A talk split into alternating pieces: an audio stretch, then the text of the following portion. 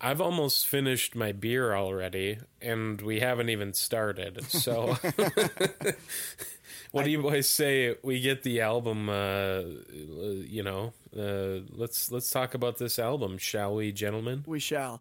Uh, and just to clarify, if you if you get whiskey, you can sip it, which is what I'm doing, and it's not gone yet, and I feel good about myself. right.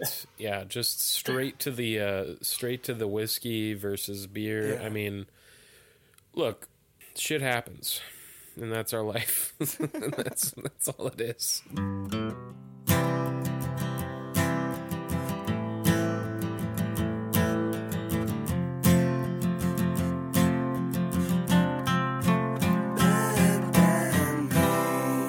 Hello. Welcome to Bad Bandmates. My name is Josh. No, it's not. You silly little bitch.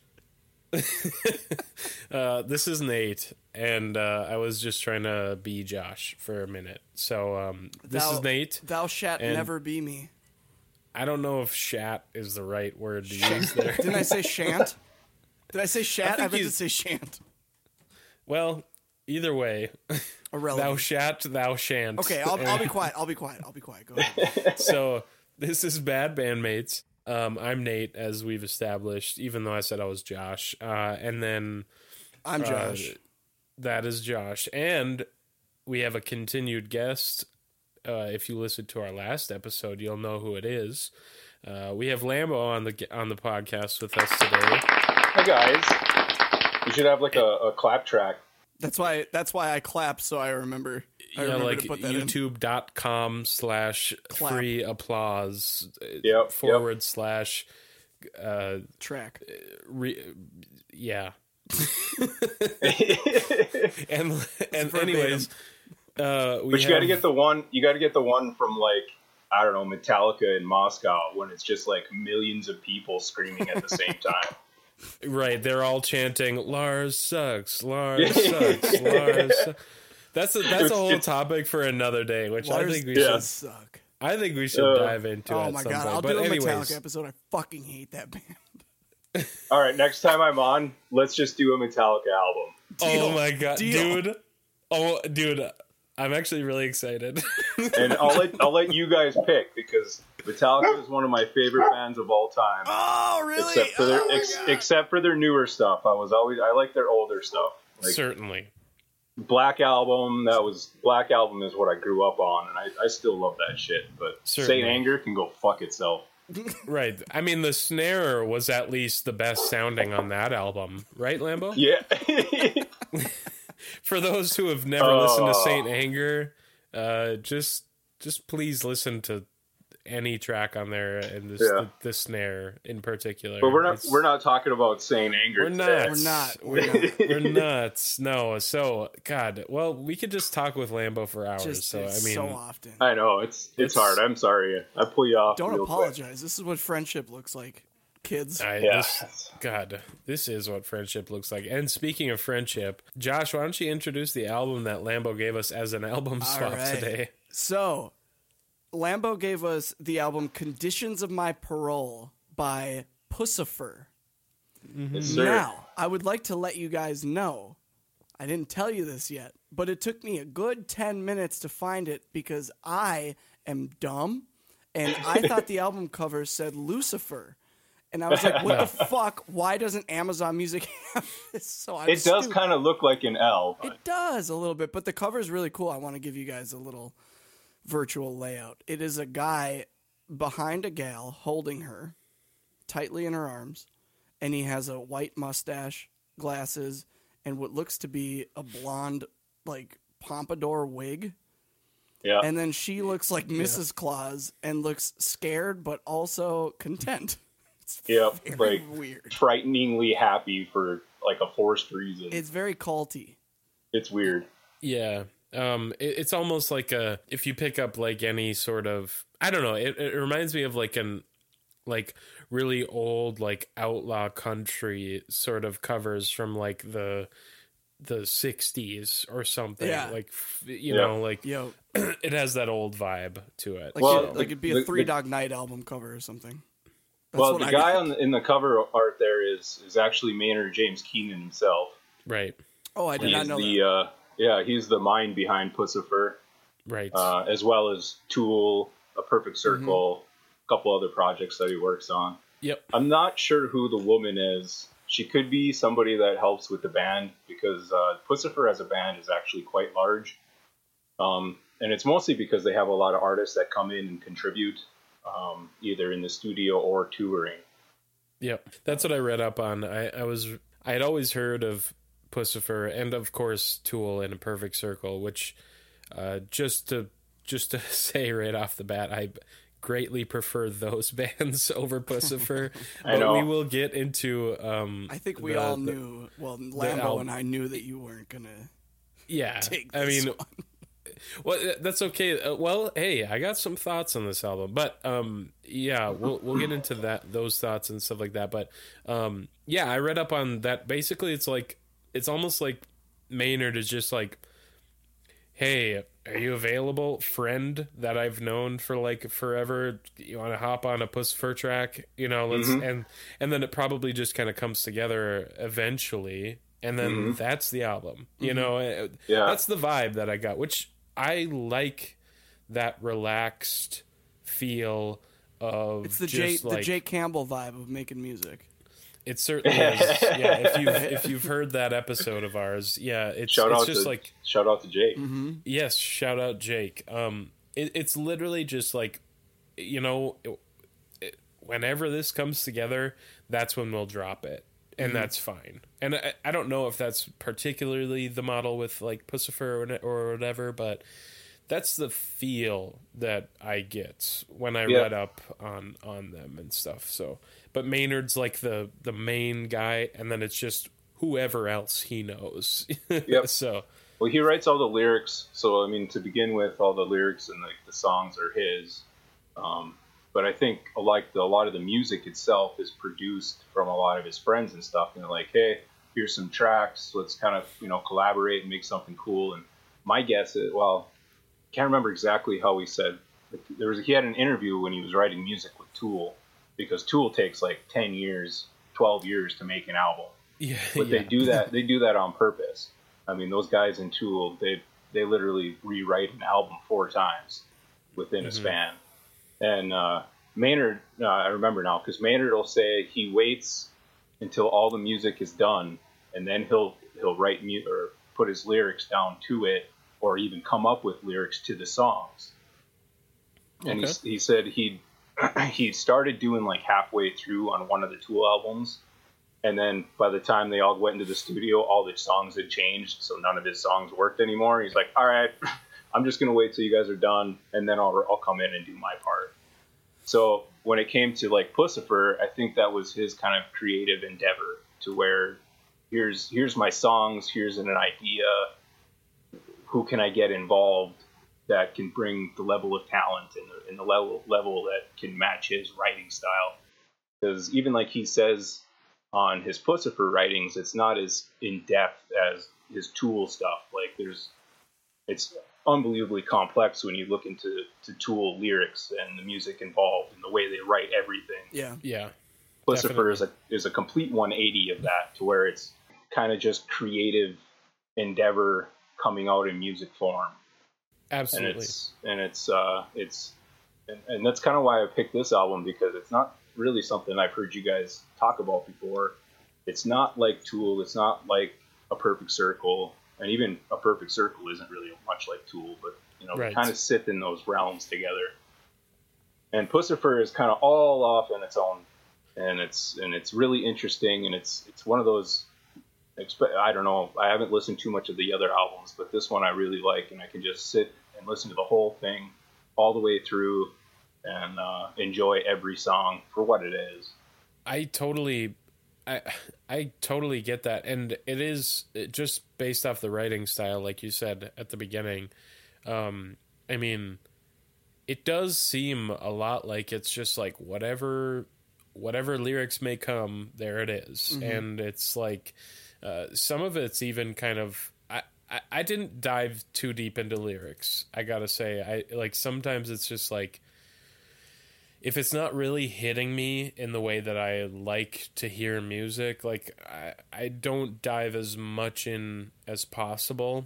I did Mhm. a little bit, but I mean, even so, some of the stuff was even a little bit like almost like comedic, or he was trying to like just like write kind of funky stuff that that was like. Uh, I mean, the the the, tit- the the title track is it the title track? The- Conditions of my parole. yeah, I mean that song is just like, and at least in my mind, just seemingly goofy. Like he's naming off all these Yep. weird, like you know, uh, stuff that you, you know you get jailed for and stuff like that, and it's like it's just goofy, and it's almost Yeah. like his version of a, I don't know, a fusion of like country and like alternative and like a little bit of electronic stuff in there and Yep. it's just it's just I was just gonna say, yeah. I mean, I have a first thoughts on this, and I'll I'll tell you, this is just me.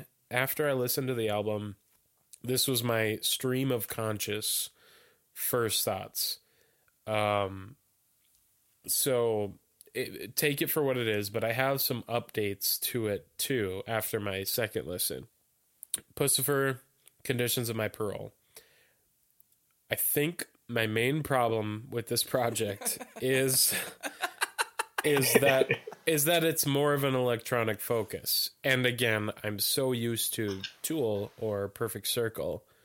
Um I think that some of the ideas that they had on this album were good, but they weren't in my mind expanded upon. A lot of the times they locked into a groove electronically and then they just kind of held that for the whole time. Yep. And if there yep. was a switch, it was like right at the midpoint, and then that midpoint switch stayed for the duration of the track too. Um, I feel like if they would have done a little bit more exploring into adding weirdness or adding little bits of touches here and there, which they certainly did, and again, I'm the production of this album is incredible. Like it, it's it's very well produced. But Yeah. uh, what I'm talking about is the little bells and whistles that they could put in to make that locked in groove that they had, uh, you know, during a passage of the track, be that much more spicy. Give it a little life to it. Um, especially because a lot of this album is like I said locked in grooves but then they have slow tempos. And though and then that kind of gives you at least for me a little bit of a dragging on feeling. Um again I just want to say that production wise for someone who's mostly embedded into like metal and subgenres of metal um, and heavy rock music like Maynard. Um, the production for taking it electronic was like so. It was just great. It's it's like whoever they had. I don't know if it's him, and he's sitting in with the production side of things after the fact. It's a like- guy named Josh Eustace, I believe. He's kind of like Okay. the main producer, Okay, uh, electronic guy. okay. Coming from like the metal side of things and knowing that there just should be these hard punching drums and uh really good like uh bass sounds and stuff like that i think they f- they hit like a good lock of uh, of especially that section the rhythm section of things i felt Mhm. like we're good again it just kind of stayed one note usually throughout the song but i think that they did a good job of production that was my spew of first thoughts after the album so uh, and that was after first listen i'll give you my afterthoughts after we kind of go through everything and, and stuff like that but I got one. I got an opening statement. ooh i love that I did it, but if Nate's gonna do it, I'm gonna do it too. Uh, couple things. Number one, Maynard. Am I correct on that? Maynard Keenan, if I'm not mistaken, is the, Yep. the gentleman's name. I liked Yep. this album pretty much before I I had really given it a second listen where it grew on me a little bit more. Only because I've always seen more in him than I think Tool. I mean, Tool is I. I think Tool is great. Like the the music that they make is excellent, but I've always seen that he could probably branch off into different items and be incredibly successful and do it well. And I think I didn't know that Puscifer existed. I had heard them before. Like I went to a Blink One Eighty Two show and they played a Puscifer song, and it was something about like booty holes or something. It was something goofy. Yeah. And I had no idea that it existed until I told my wife that I was listening to this album. She was like, "Oh, do you remember Blink 182?" And like, "Well, no, I don't remember. That was five years ago. I don't remember that. I remember yesterday." but so that was that was nice for me because I've always seen that he could do more than what he has done, and I didn't know that this existed. So that was really nice to see. Uh, side note: Josh Eustace. I did look this up. He is the the producer, I think, on all of the albums that they've done, and he was a producer on one of my favorite albums uh, called "In Love and Death" by The Used, which is one of the bands that okay. I love listening to, and I think the production on that album is. I mean, it, it depends on what you're looking for. I look for like super polished quality, which is, is opposite of what Nate does. But for a band that does, for a band that does more of the screaming style that I, I grew up listening Yeah. to, I think that that album from the Used is like spot on, like what I was looking for when I was younger. Like brand new had the Devil and God, but I think the production was lacking as opposed to what Josh Eustace brought to that album. So I, I thought the production on this album was fantastic, and that is actually all I have to say at the opening. Excellent. Yeah. So, Tiny Monsters, first track. Dude, what do you think? I listened to this song and I was like, "Holy fuck, this is a Bear Hands album." I love it. It just that's Yeah. a, it, it hit that that that synth alternative rock thing that I like, kind of the the dragging sort of lazy vocals over the top, but then it had enough points where it, it like it hit a high point. It just I, I fucking thought the song was so cool. It's like Yeah. a perfect opening track. It is. It You know, really the tiny monsters are like the butterflies. Which is which is this is why I compare it to Bear Hands because Bear Hand, all really all of the bands I like always have an opening song that sets the tone really Yeah. really well, and I thought that they they they nailed it with this one. And that's that's usually my note for the bands that you give me Always. is like Every- the every opening is always really good Yep. and I know what I'm getting into. I hate it, but like I like like I'll no and but like I actually did write down that this uh especially on my second listen, I was like, yeah, this is like a perfect opener for this album. Maybe even if they shaved off like 30 to 45 seconds, I think it would have been even better. Yeah, but it was a bit long. I did have a note that. Well, Yeah. my first note was it's not what I expected this to sound like because I'm used to Lambo music when we set up sound is not this. It's like Lamb of God or something. So I, I'm happy that that you didn't give us. Well, not. I don't want to be mean. I still I don't like metal. I don't like metal. But hey, Lambo plays RTJ, dude. Sometimes he plays Run the Jewels. so that's true. you gotta that's true. You're all over gotta the place, just like this album is. Yep. but, I'm, uh, a, I'm a big fan of everything. I, d- I did Yeah. think I did think it ran a little bit long for an opening track, considering that I viewed it as sort of setting the tone for the album. I thought it could have been cut back Yes. a little bit. I It is agree. one of the longer songs. I mean, it's almost five minutes Mm-hmm. for an opening track. Yep. And I think they do this purposefully too. And maybe this, they do this for those bands that you're talking about, Josh, is that they write the album and they set it up similar to how you would present a show. Mhm. So they, they present the album the same way that they would go on stage with Yes, it. And yes. Yeah. I really appreciate that as, as a live I do. guy. I do too, and it feels like listening to the album as a whole. It feels like Tiny Monsters came in kind of as an afterthought that they wrote after everything else was written to set the tone, which I think is that's my favorite. That's my favorite on albums. I love it when people do that. Yeah. I agree. That's all I got for that one, honestly. You you kind of hit all the notes too, Josh. So um anything else on Tiny Monsters? I got nothing else on that one. Cool. I loved it. Green Valley. Uh, yeah, Josh loves it. Green Valley. Green what do you Valley, dude. When that like synth guitar comes in, I think it's like halfway through the song. There's a yeah, th- there was a there was a brief period in my life where I was really, really, really into like electronic rock music, and this sounds so much like everything that I listened to, and it was so weird having that come in after such a like a lo-fi acoustic sound, and then they had Yeah. that just banging synth guitar come in, which I thought I thought it was incredibly pleasant, but also really ugly, which made the song beautiful. Did that make any Yeah. sense? It's It the, gave the texture Mm-hmm. to the yeah, track. it's the you know? opposite. It's the opposite sides meeting. That kind of like, wow, yeah, this is cool. It's like I, I wrote down a note that said it was like I was in a in the eye of a storm, basically. Yeah. I mean, and I'll so I like this track. Uh, at, at, on my first listen, it was kind of like, uh, again, it was like that one note for a while, and I was like, okay, like g- give me something, and then yeah, it hits that midway point where it starts to do that really quick build with the drums and then the drums are like in full for the rest of the track and i i love that because and this is where i noticed like how good the percu- uh, production was specifically on the percussion and stuff too.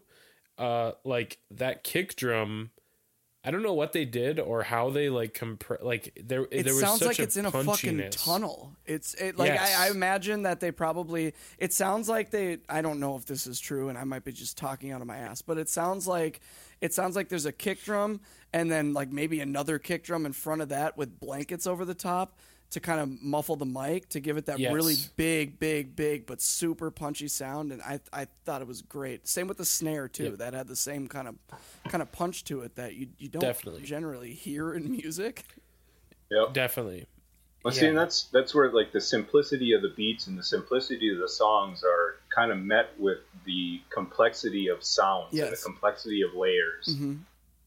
Because you can, you know, and it's almost if you have too much going on with all those layers, it almost starts to garble and it doesn't make sense anymore. So it's the simplicity of that simple beat gives you the time and gives you the, the opportunity to listen to all those different parts Right. and you know g- give you what's going on like in an over like a, a full overview I but agree. still but still give you that time to really deep dive into each one of those those layers and like wow that kick drum is so unique and you know this that that or you know that sampler work is so unique Mm-hmm.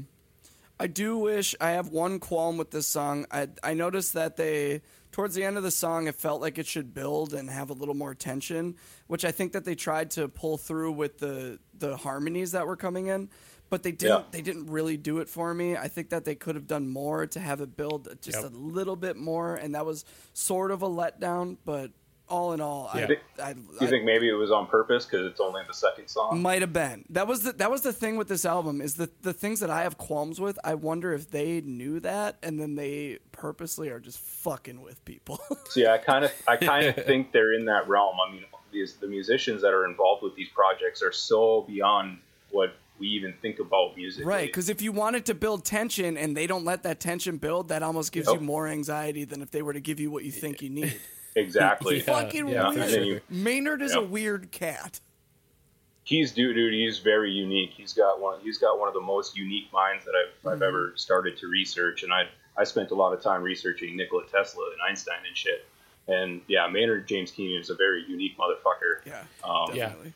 and I, I hold a, I hold a lot of respect for the guy. He works really hard, um, and I really like his style, especially when it comes to his musical world.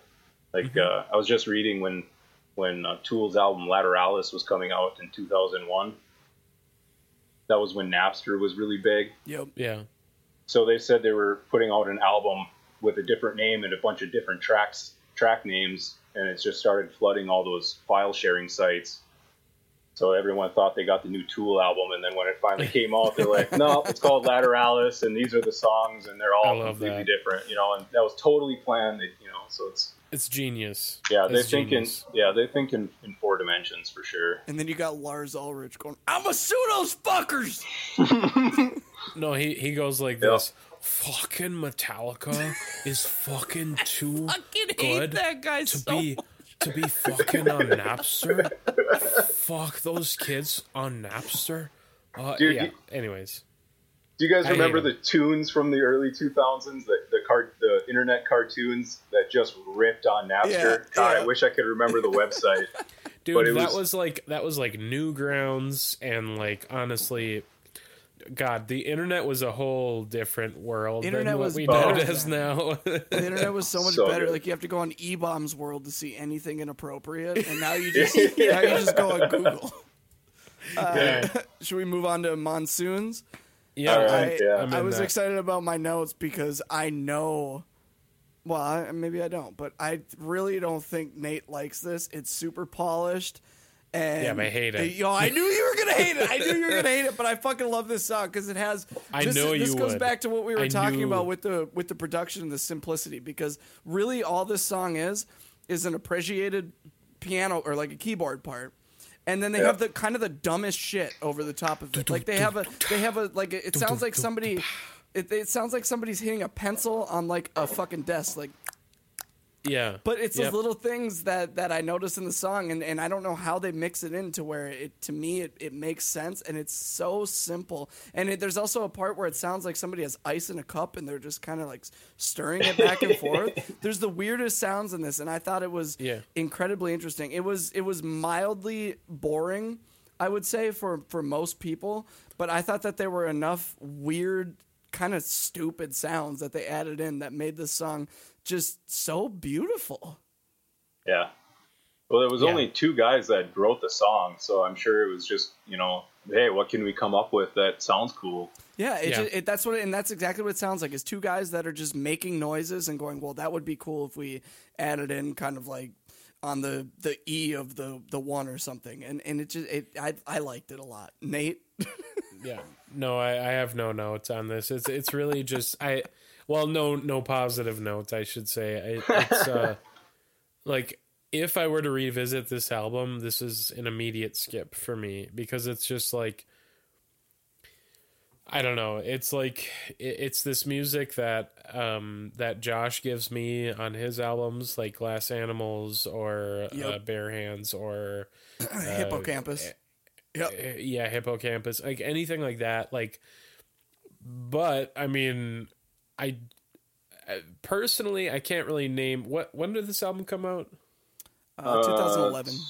Yep. was it? Okay. Um so then i guess it was later than i thought. Um i don't know. It just didn't it, it just it was so like cutesy and i hated that.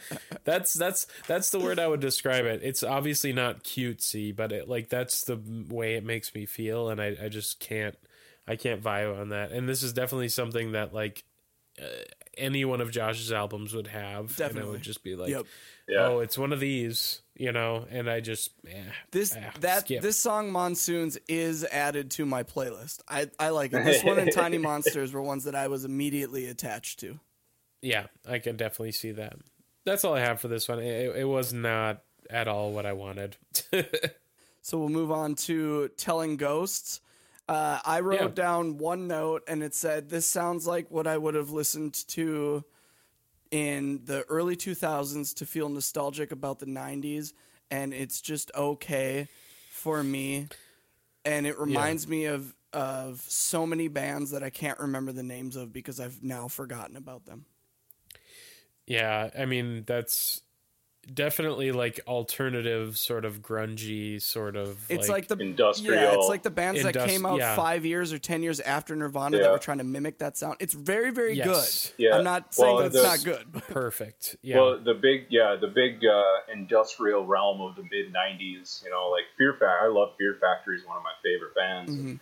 That's straight up industrial metal. Mm-hmm. I was gonna You make know, a there's- joke there's- about there's the Fear elements Factor of show with this Joe that Rogan. remind me of that. yeah, What's Yeah. that? I was gonna make a joke about Fear Factor with Joe Rogan, but it's Right. just fun. No, no, Fear Uh, Factory. They're they're a good band. Yeah, and it's so I also I have I have one more note and then I'll let Nate go. I did write that uh, this band confuses the shit out of me because they did in they did pull in that industrial sound after monsoons, and this is where upon the second listen I was like, this band is all fucking over, like all over the Yeah. place. They're trying to hit just whatever they feel they're gonna go do, and they did it really well. It's just not it, for me. it- It's kind of a stale sound at this point. Like it's it's been it's been done in my life. Like I've heard it before, and I've moved on to what monsoons sounds like. Yeah. I mean, cool like uh irregular uh time time uh, signature. I think it's probably 7 8 time signature or whatever. It's definitely 7 beats and then it's a repeat. So that's kind of cool Yep.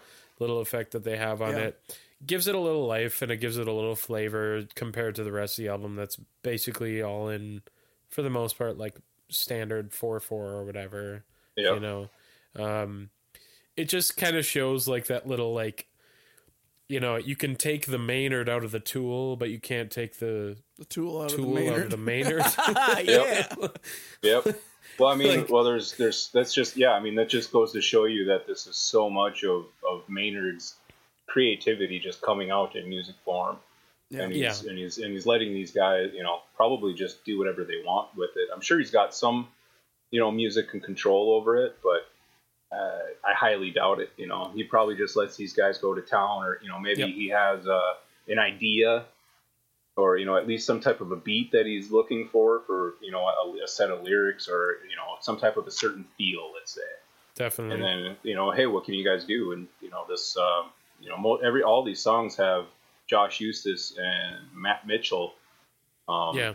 and then carina round is a super good guitar player from the uk i believe um, and she's in a lot of it too she does some of the vocals as well like you hear the the female vocals that's that's carina Okay, Round. okay. I didn't. Yeah. I didn't know that she. I th- I thought that Yeah. those were uh, features. I didn't know that she was like a, a band member. Yeah, she's That's actually one of the main stay band members Okay. because I think it's it's Carina, Mat Mitchell. It has it on their website here. Yeah, their website is actually really their their website is actually pretty uh, informational. Yeah, Mat Mitchell, Carina Round, and and uh, Maynard James Keenan is the main like players. So even Josh Eustis was kind of new coming into this as a producer. I'm sure he did sweet um, yeah, Josh Eustis did some touring stuff with other with other albums, and so he's he's probably like we have our range of musical friends, and we kind of collaborate on shit like that. These high end musicians are the same thing; Sure. they're just on a way higher caliber. yeah They're getting it done Um, to sound like this, and mine sounds like a garage band song. um telling ghosts I, I i dug the little you know you give me a little sludge or a little doomy sort of metal vibe industrial vibe. I mean i'm gonna i'm gonna enjoy it a little bit at least. Um again it, it's it's something that again the whole thing it just felt a little dragged on. That's kind of why um this album as a whole didn't really vibe with me but there are standout bits and i i did appreciate the little sludgy, doomy, industrial vibe. Yeah. So Yeah. that's what I'll say on that. I just want to mention um, lyrically, this is one of my top songs of the album. Okay. because like, you know he had mentioned that you know with Puscifer he didn't want to have like super complex and super deep meaning type lyrics like he usually does, but it's almost like he can't help himself because even they're they're fairly simple type lyrics. There's a lot of you know there's not a whole lot going on, but like the wordage he uses, the way he says stuff is just really pronounced. Yeah. Um, so even just like the just simple lines, the more you take, the more you need, the more you suck, the more you bleed. I mean, that's that's fucking good writing, and it it mean it can mean a lot if you think about it in those terms. Yeah. Definitely. And that's a lot of the lyrics, that even to this whole album, is like you can take it for how it is, but you can look into it a little bit, and it means quite a bit. Sure. Yeah, I and like I said, I didn't really dive too deep into lyrics, but uh, just the little bits that you pick up just because of listening. Um, yeah, I mean, you can definitely understand that. Of course, Maynard is a quality writer and a quality lyricist, and and everything like that. So sweet, uh, that's good to know. And I, I feel like you've played. I feel like side tangent, but I feel like you've played like stuff off this album at shows. Oh, absolutely. Yeah. I, I've, I, I'm like, I like recognize this weirdly, and I've never heard this album. yeah, Yeah, yeah. I, I played the, I played this while setting up or tearing down or whatever. This is definitely one of the regular albums that told in that. See, I have a good memory. I should tell you guys too, as I don't think I said this in the beginning. I, I didn't. I tried really hard to get uh, something out of the lyrics, but I kept getting lost in the in the production and the the interesting musical changes that they put in that I didn't get much lyrically on this either. So Lambo, if you have anything Sure. on the lyrics, I apologize. I really, really tried, but I have ADD like a motherfucker. So I can Well, let me ask so you. Do you guys do you guys like read the lyrics while the song plays at all, or do you just kind of listen in to try and pick them up? I did. The second time I did, I did. But I really do have ADD really bad, and I caught myself just looking up. And I, I did. Oh, I, yeah. I, it was really bad for me, but it, I think it's because the production hit me so hard on this album that I had a really hard time focus. Like King Gizzard, when I listen to that band, I have to read the lyrics too, and I and I normally read all the way through them. I'm not going to say anything negative. I normally read all the way through them, but this one I really caught myself just just zoning out. And I, like Nate said, I caught bits and pieces of it, but the production on it was so high quality to me and so fucking good that I just I Yeah. really had a hard time focusing on anything else.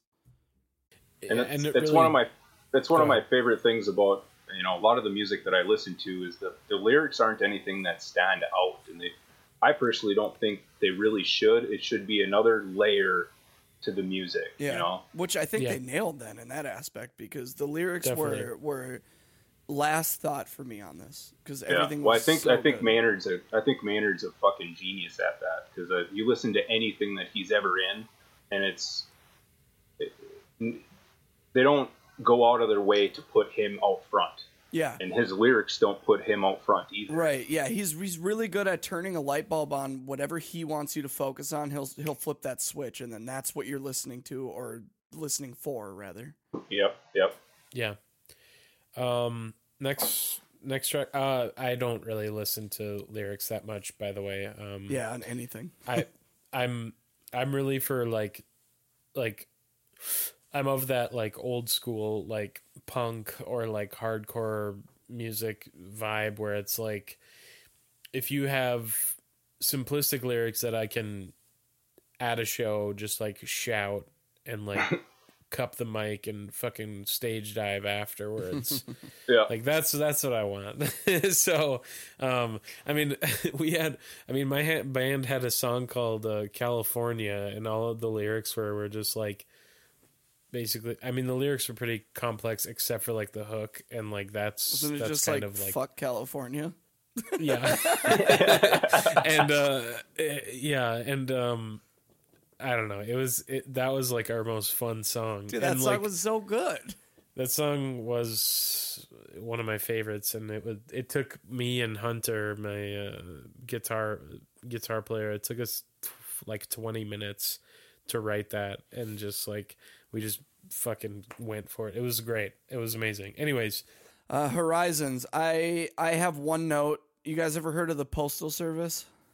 The band? Yeah. Not the Yeah. not the Like the people that bring me the mail. No, the the band, the band, the Postal Service is fronted No. by I think it's just two guys, but Ben Gibbard from uh, Death Cab for Cutie. It's a side Yeah. project Okay. of his, and it, it's elect it's an electronica band, one that I grew up with, and I loved the album that they put out. And this sounded like a Postal Service song featuring Maynard, and I I loved it. I don't really have a lot else to say. I thought the song was was beautiful the way it was put together, and I loved the style that he brought to something that already had sounded familiar to me. Okay. That's my Yeah. piece. for me it was just kind of a i mean again as a blanket statement the production on this album is great and you already know that but uh, for me it was just another slow song that didn't really go anywhere or build to anything so um, i felt like it was a good length whereas like a lot of the other tracks se- seemed to drag on a little bit more this one kind of was like didn't overstay its welcome so i kind of appreciated that but not much other than that on this track for me. Yeah, um, yeah. Again, that was just uh, Josh and Matt uh, by themselves with Maynard, three and a half minutes. Uh, and I think it's you know because it's like right in the middle of the album. It's again might be purposefully simple and kind of laid back and and uh, down in the tone. hmm Um, Right. I love the simplicity, uh, uh, the, the the little beat and the and the little electronic that just it, it does seem a little bit repetitive, but I think again with Maynard's vocalization in there, because I think the lyrics in this are really quite something. uh, they don't really mean a whole lot uh, unless you put your own meaning to it. Yeah, which is kind of what he does on this album. Like. he does. He does that very well. Um, but his his vocal style is just I don't know, unlike anything that I hear.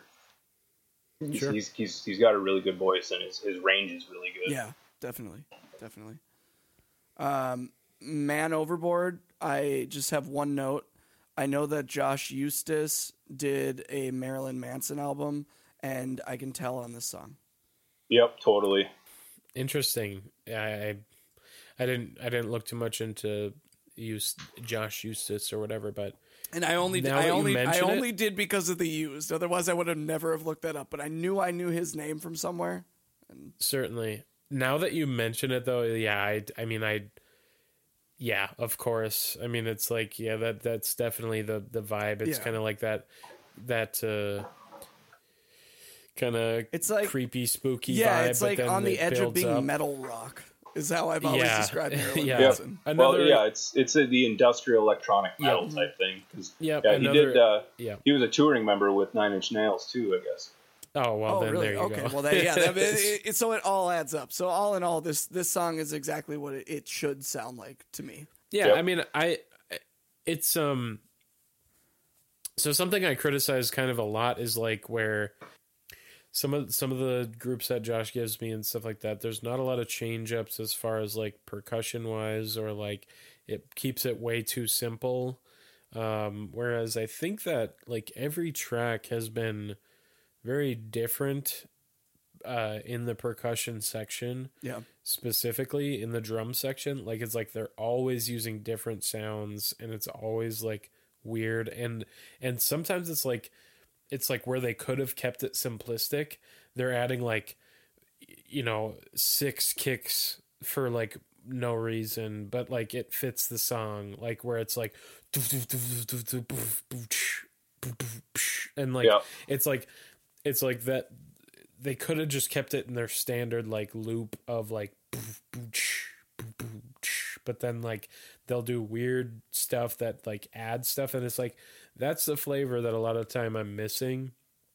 And even though like I'm not a big fan of like the electronic percussive drums like that and stuff like that but I I think they did enough to make me pay attention which is something that I always miss on like some of the stuff like bear hands or glass animals where it's just like they're so forgettable whereas these ones kind of like everything eh, which again i'm not being a, a jerk it's just not my type of music but um it's like everything everything is just so purposeful and you can tell that Yeah. you know Mhm. they weren't just adding it to add it it was Right. like it's it's definitely well thought so as much as this you know is uh, not uh, an album i'm probably going to revisit it's like i i will remember it.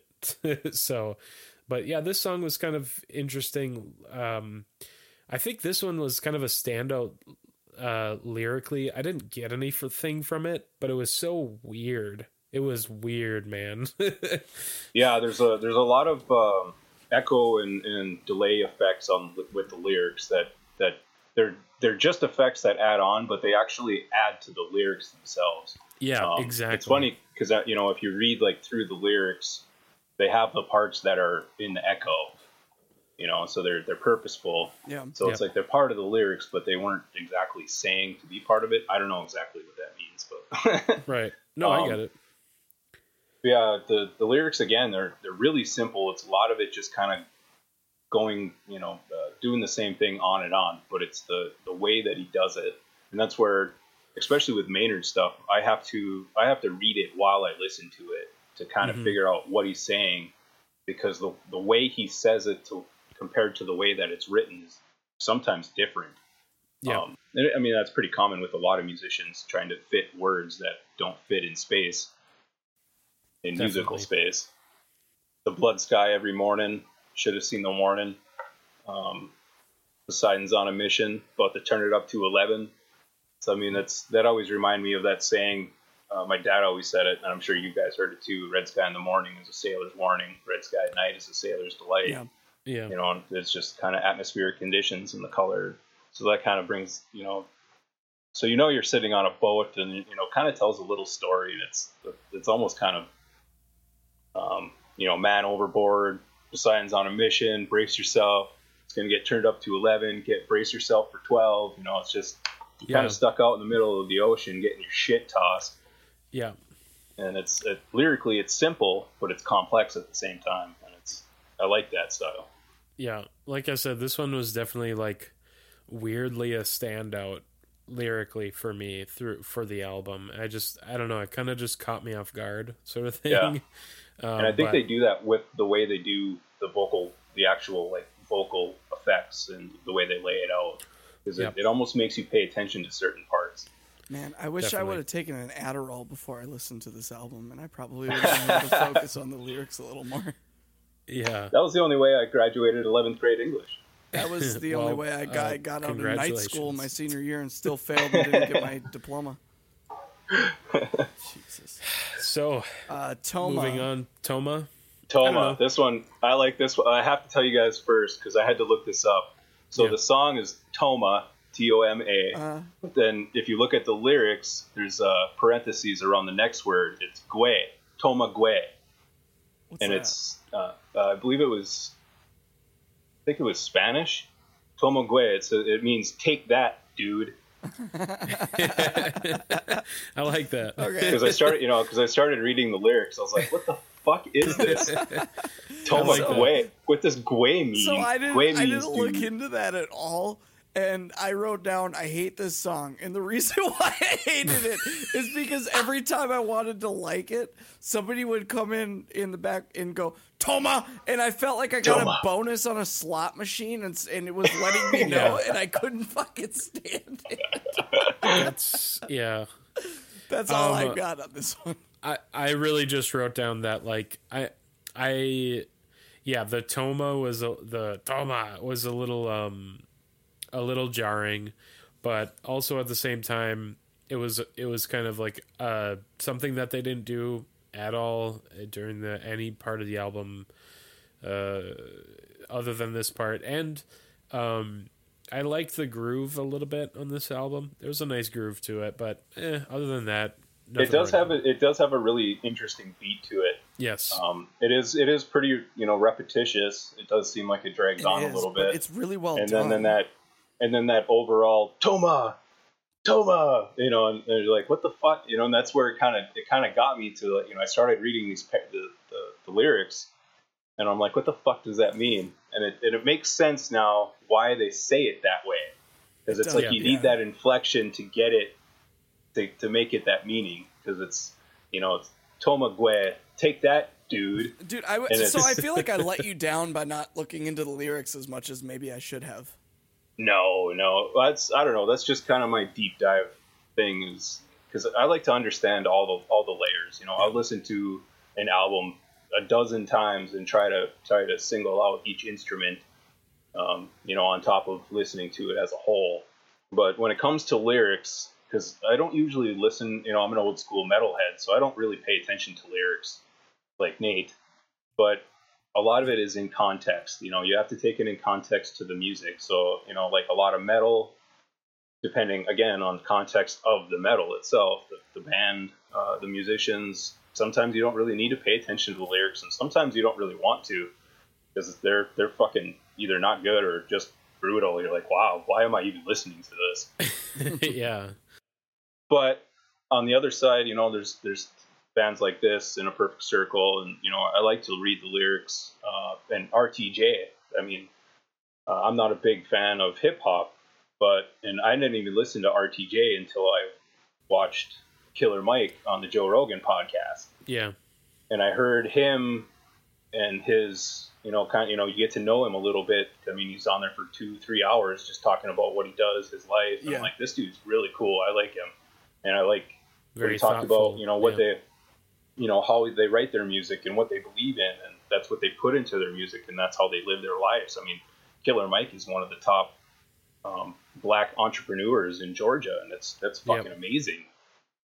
Georgia and Florida, I think, and uh, so it's it's sometimes I find it pretty important to kind of read into it a little bit to see where they're coming from. Definitely. And Yeah. Not all the time. I'm going to tell you 90% of the time I won't look into the lyrics, but if it's something that really grasps me or something that hits me, I almost feel compelled. I need to understand where this is coming from just as much as I need to know what that guitar player is doing or, Yeah. you know, why that drum beat is the way it is in that section. Absolutely. Uh, the the Rapture Fear is a Mind Killer mix. Those are in parenthesis parenthesi. Yeah, fear is a mind killer. Yeah, they're they're in parentheses. Uh, Um, I thought this song was it had a lot of cool points, like when they do the stops, and then there's a guy. Uh, I would assume it's Maynard, and then uh, uh, what I forgot her name, the gal in the band that you said. Carina Round. Carina, yeah. There's a, like these little stops that they do, and then they're singing in unison, which I thought was really cool. I thought the song had a lot of cool parts. Uh, six minutes dragged on a long time for Yeah. me, Yeah, a little bit. a long time. But as we've discussed, I did not take my Adderall that I was prescribed to 20 years ago or 10 years ago before I listened to this album, so I, I got nothing lyrically out of it, which I assume is the point of this song.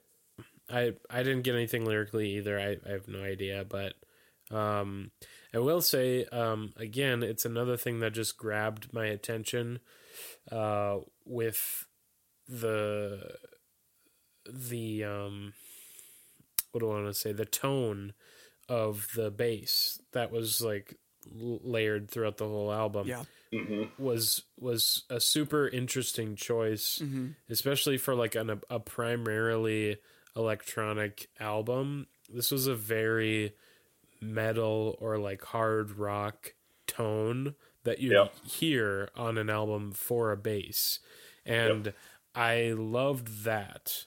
But the song six minutes long. Yeah, no, no, I'm not gonna. I'm not gonna.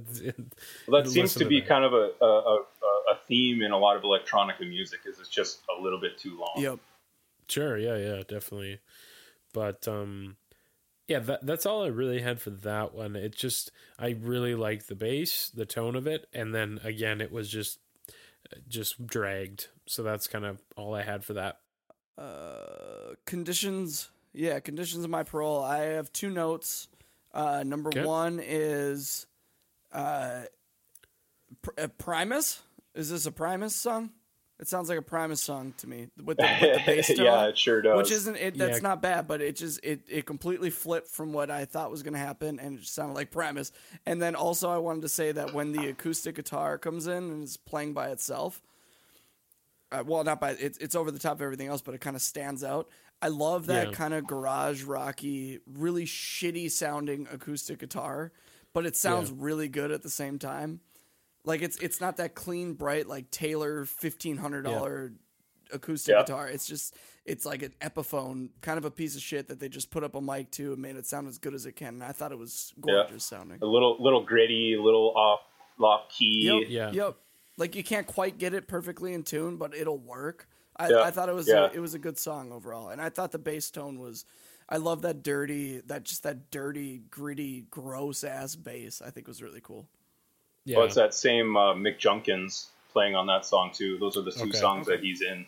definitely uh yeah um a little i will say that this is maybe the the one track that i was like uh i think it did the most for me even though it kind of had an alternative rock or like even dips a little bit into the country side of things like country rock vibes A little bit, yeah. a little bit. I mean, not.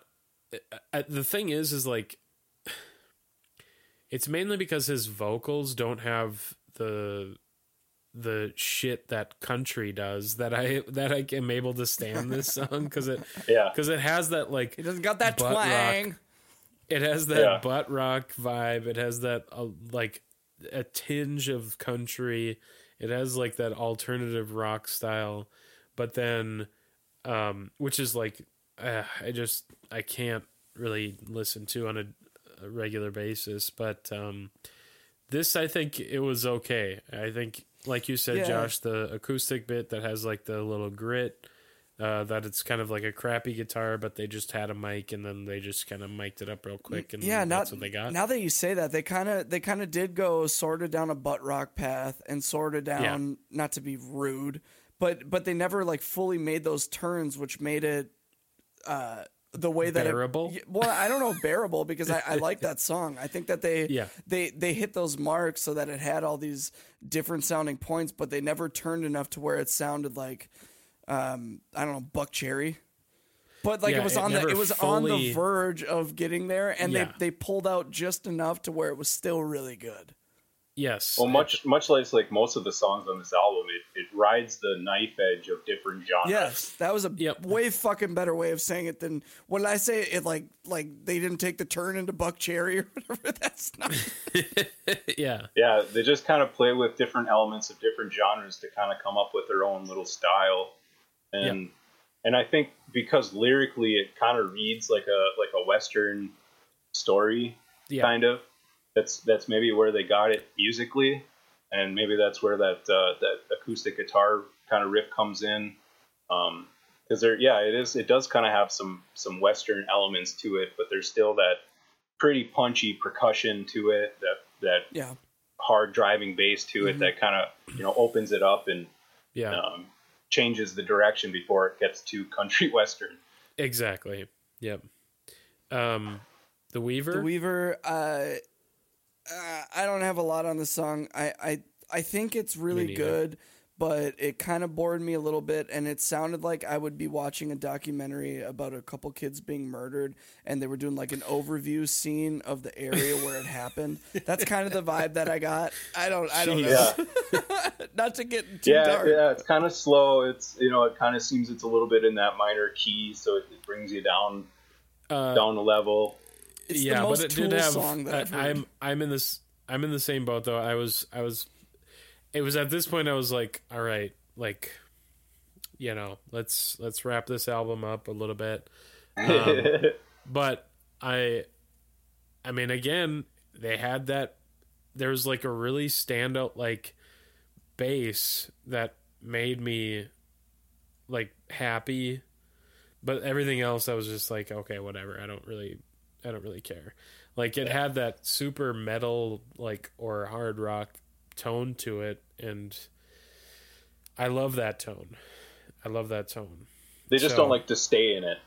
Yeah, exactly. They like to play with it, but they don't. They don't make it the key focus. which is kind of fun and it kind of keeps you maybe even coming back just to like it's like when a musician like or a, a band adds like one part in a song that is never there again and it's only in like verse 2 and then mm-hmm. like like they do this weird musical thing and you're like oh my god that was so cool what they did there and like you're hoping that it comes up again but also at the same time they're they know that you're hoping that so they Yeah, just yeah. do it the one time and they leave it and like, Like- yeah like they Bam.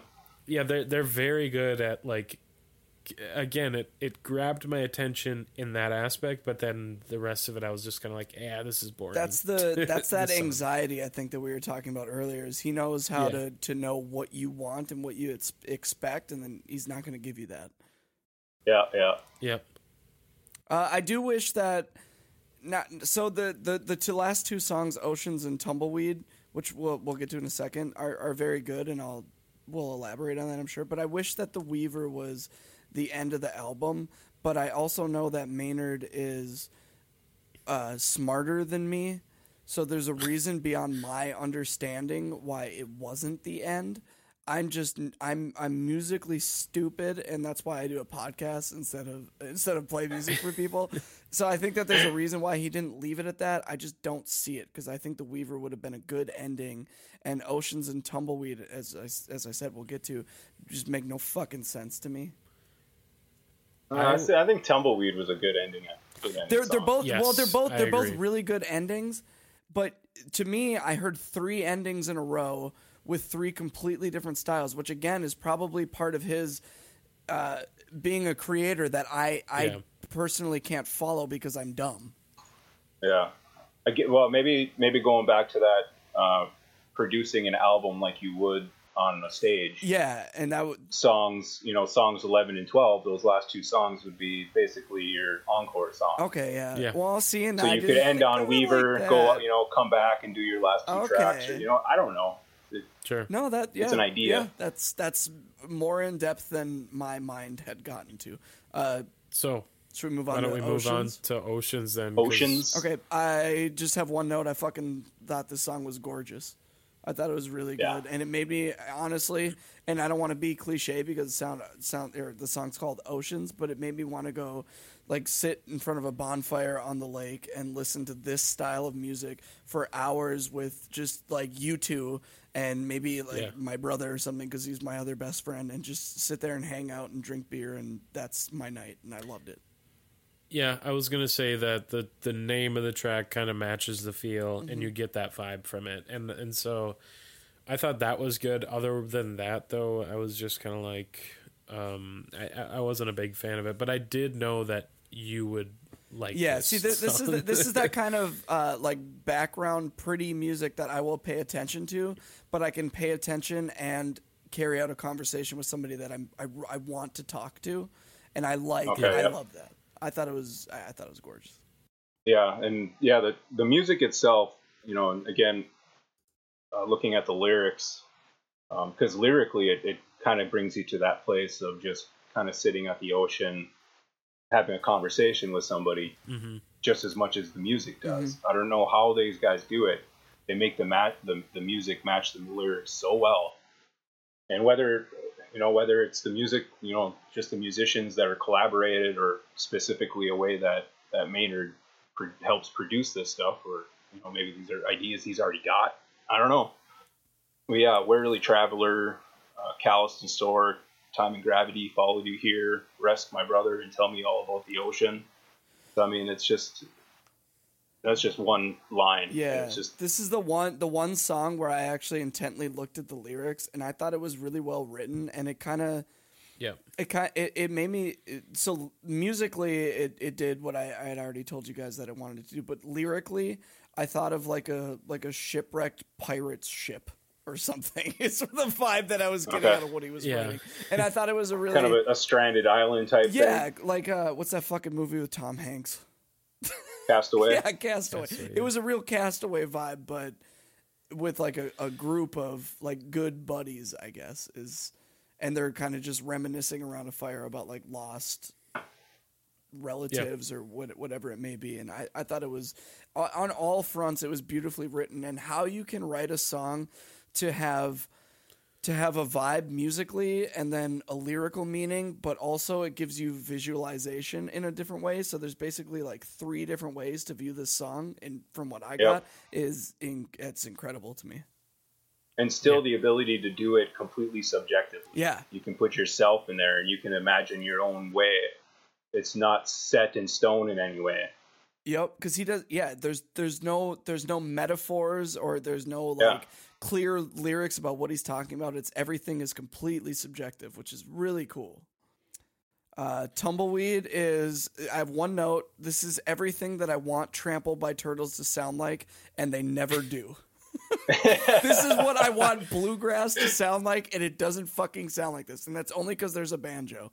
I thought I love. Well, we I'm a sucker for banjos.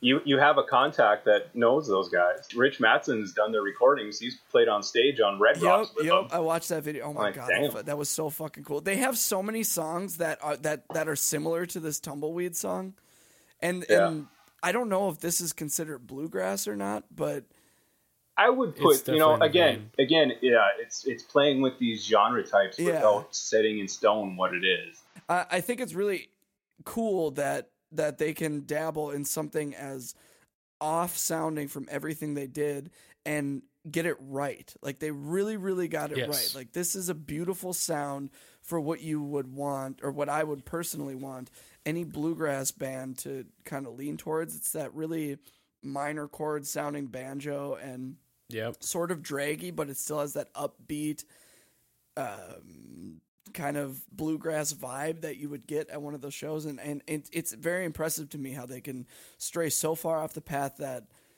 like Tool was in and go in so many different realms in this album, and then to throw in a fucking bluegrass song and do it better than the bands that do it for a living is just mind blowing to me. I like a hundred percent agree with that. I this song is I I love this song.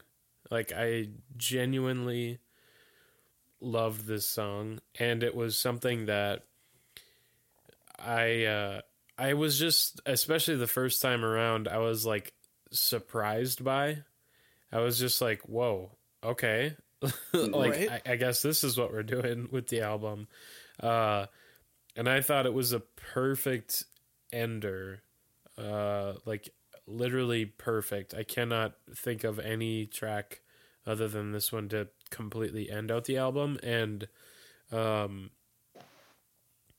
I yeah, I love the the way that it starts cuz you get this chord and um I don't know if if I can even describe the way that I feel uh, about it but like it's almost like they trick you because the harmony and the singing they do in the beginning it sounds like they're going to be in this major key and it's going to be like really happy and like Yeah. nice and stuff and then they switch it up with that minor key or that minor chord in there and it's mm-hmm. like ooh yes i love that Yeah, they, like they do that little half step to keep you on your toes. It's like it's like they were saying Yep. in the beginning, like you're going to be at peace now, and then they do that half step, and it's like fuck you, you're not. Right.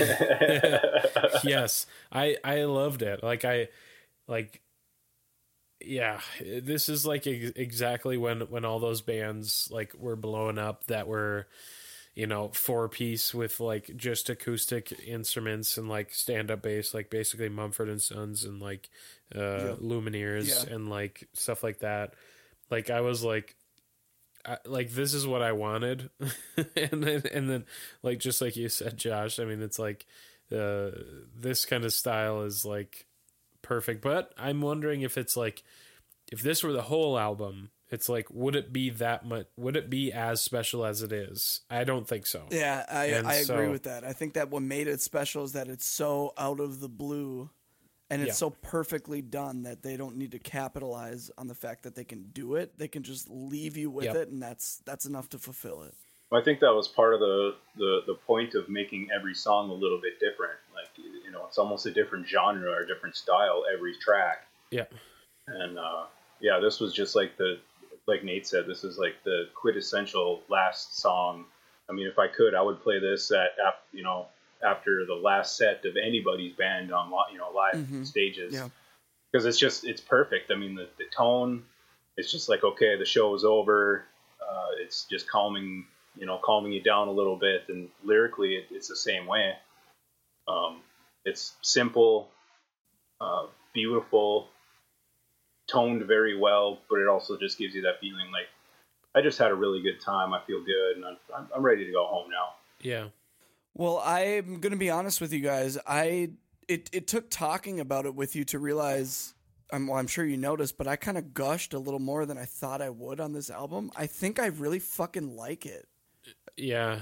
I, I'm, I'm like, it, it's definitely intriguing me to go in at least one more time and just see how it sits with me after talking about it. Which only one other album has done that on this podcast, and that was the Animals? Wizard of the Hood. Oh, The which one? Wizard of the Hood. I love Oh, was that the was that the ICP dude? yep. Okay. fucking violent. I don't think you to check that James one out, but I- hated it, and then as I was talking about it, I was like, "God dang, this is this is a good album." Like, uh, he texted me like a week after we did the episode and was like, "Well, I ordered I ordered Wizard of the Hood on vinyl."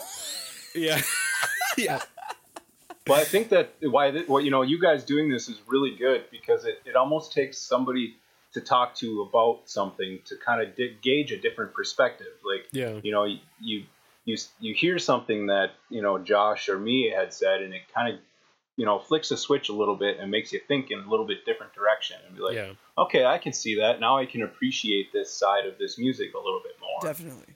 and that was, that was always one of my favorite parts of, of being a, a sound engineer and working with so many different bands and so many different genres. I mean, I did I've done so many different types of music, you know, and, and, I, and I have an appreciation for them all. Whether I like it musically or not, I have an appreciation for the for the people who put themselves on stage and actually try and, and do it. Yeah. So whether I like the music at all doesn't really matter, especially when I'm doing my job. Sure. But when I listen to something that I like, I just appreciate it even more. When I get to talk to people with with with you guys, and I get to to see a different perspective and you know hear you what you think, and that's why I like listening to you guys' album swaps, even on music that I don't like or albums that I haven't listened to. I get your guys' perspective, and because I know you guys so well, that'll give me a better indication of what to listen to, how to take it. Yeah. You know, give it give it a little bit more than if I would just go into it cold. Yeah. Yeah. I think overall this album, uh, first listen, I wasn't really so into it. Second listen, it it definitely uh, was was hooking me a little bit more into uh, you know intrigue. Um, and I was kind of listening to it a little bit as we were talking too, just to keep hearing what you guys were saying about the track as well. And um, it I will say this: it, it's at least going to intrigue me enough to maybe actually do a little bit of a dive into the lyrics rather than very surface level. And I think at that point, I'll, we'll you know I'll see how I feel. But I, I think it's um, as an album. I mean, as a person, I think Maynard is pretty genius, and then this is just a different side of that, and it's just another another part of his like crazy mind that you know just will mm-hmm. forever be baffling. Uh, yep, absolutely. So, Lambo, thank you for uh, thank you for giving us that album. It was it was a good one. Yes. This was a this was a fun episode. You really brought the no. Thanks for having me on. This was a good time. You will be back, and I believe, if I'm not mistaken, we decided that we will be talking about Metallica. Is that right? yes. Yeah, I'll let I'll let you guys choose the album because their entire discography changes through time. So Right. It's There's... like it's like Lars was okay and then just it gradually got more shitty as the years went on with Lars. Uh, somehow I don't I don't know how yeah. it, it could get any worse than it originally was. You but, sure you want to I do mean... a Metallica episode? I'm I'm game, man. I've, yeah, I've listened to them. I mean, that was one of my first experiences into music was Metallica. So absolutely, he he. Let I'll say this: he, Lars got it right on Kill 'Em All, and then never again did he get it right. So Black Album wasn't bad. Nope. It's it's bad, and I I will timestamp you points where it's bad. Okay, l- let me say this, and then we'll end the fucking episode. Fuck, I need to get this off my chest. listen, li- listen to Blackened, the song Blackened, yeah, and uh, you know the you know the main riff. And Josh, you don't have to keep this in, I guess, but honestly, keep it in because I want to fucking just say this. um, Fuck all, all the, Lars Ulrich. The main riff is, you know, you know. Yeah. Um, there and he's just got this simple little fucking doom doom. No, the dude, the emptiness that's felt when he first comes in. So it's you know it has that build up and then and then and then they play the riff. They do it once or twice, and then all he does is do snare and hi hat on each quarter note. Dude, okay. Yep. Yep. Yep. And it sounds so empty, and it sounds so garbage. However, I will give him this. There's a nice switch up after the guitar solo, but I feel like Lars did it on accident uh, where where it's uh so they come out of the guitar solo and it's like this big build up, you know, uh they're doing that riff, but then Lars is switching up the drum beat um each each cycle of the riff, which I think is oh, really yeah, cool. Yeah. And okay, um, yeah, yeah. I don't think he ever could I don't think he did it on purpose, and I think I think I think that I think it was just a happy accident, as uh, uh, you know Bob Ross would say. Um, Yeah, that And, yeah, that's uh, a bird now. there's a part though after they do the after they do the chorus where there's a consistent double bass uh, uh, before they go into the black and the yeah. Rebel Yeah. yeah, Uh, where it's and you can hear it fades out at the end because he can't 'cause- fucking do it. He can't do it. He can't keep it. He literally said, I don't know if it was this song in particular, but a lot of his double bass parts they had to punch in because he couldn't do it. Yep. And it's like there's also really quick and then we'll end it, I promise. And Justice for All the song. There are two parts where it sounds like he just fucking f- fell on his drums.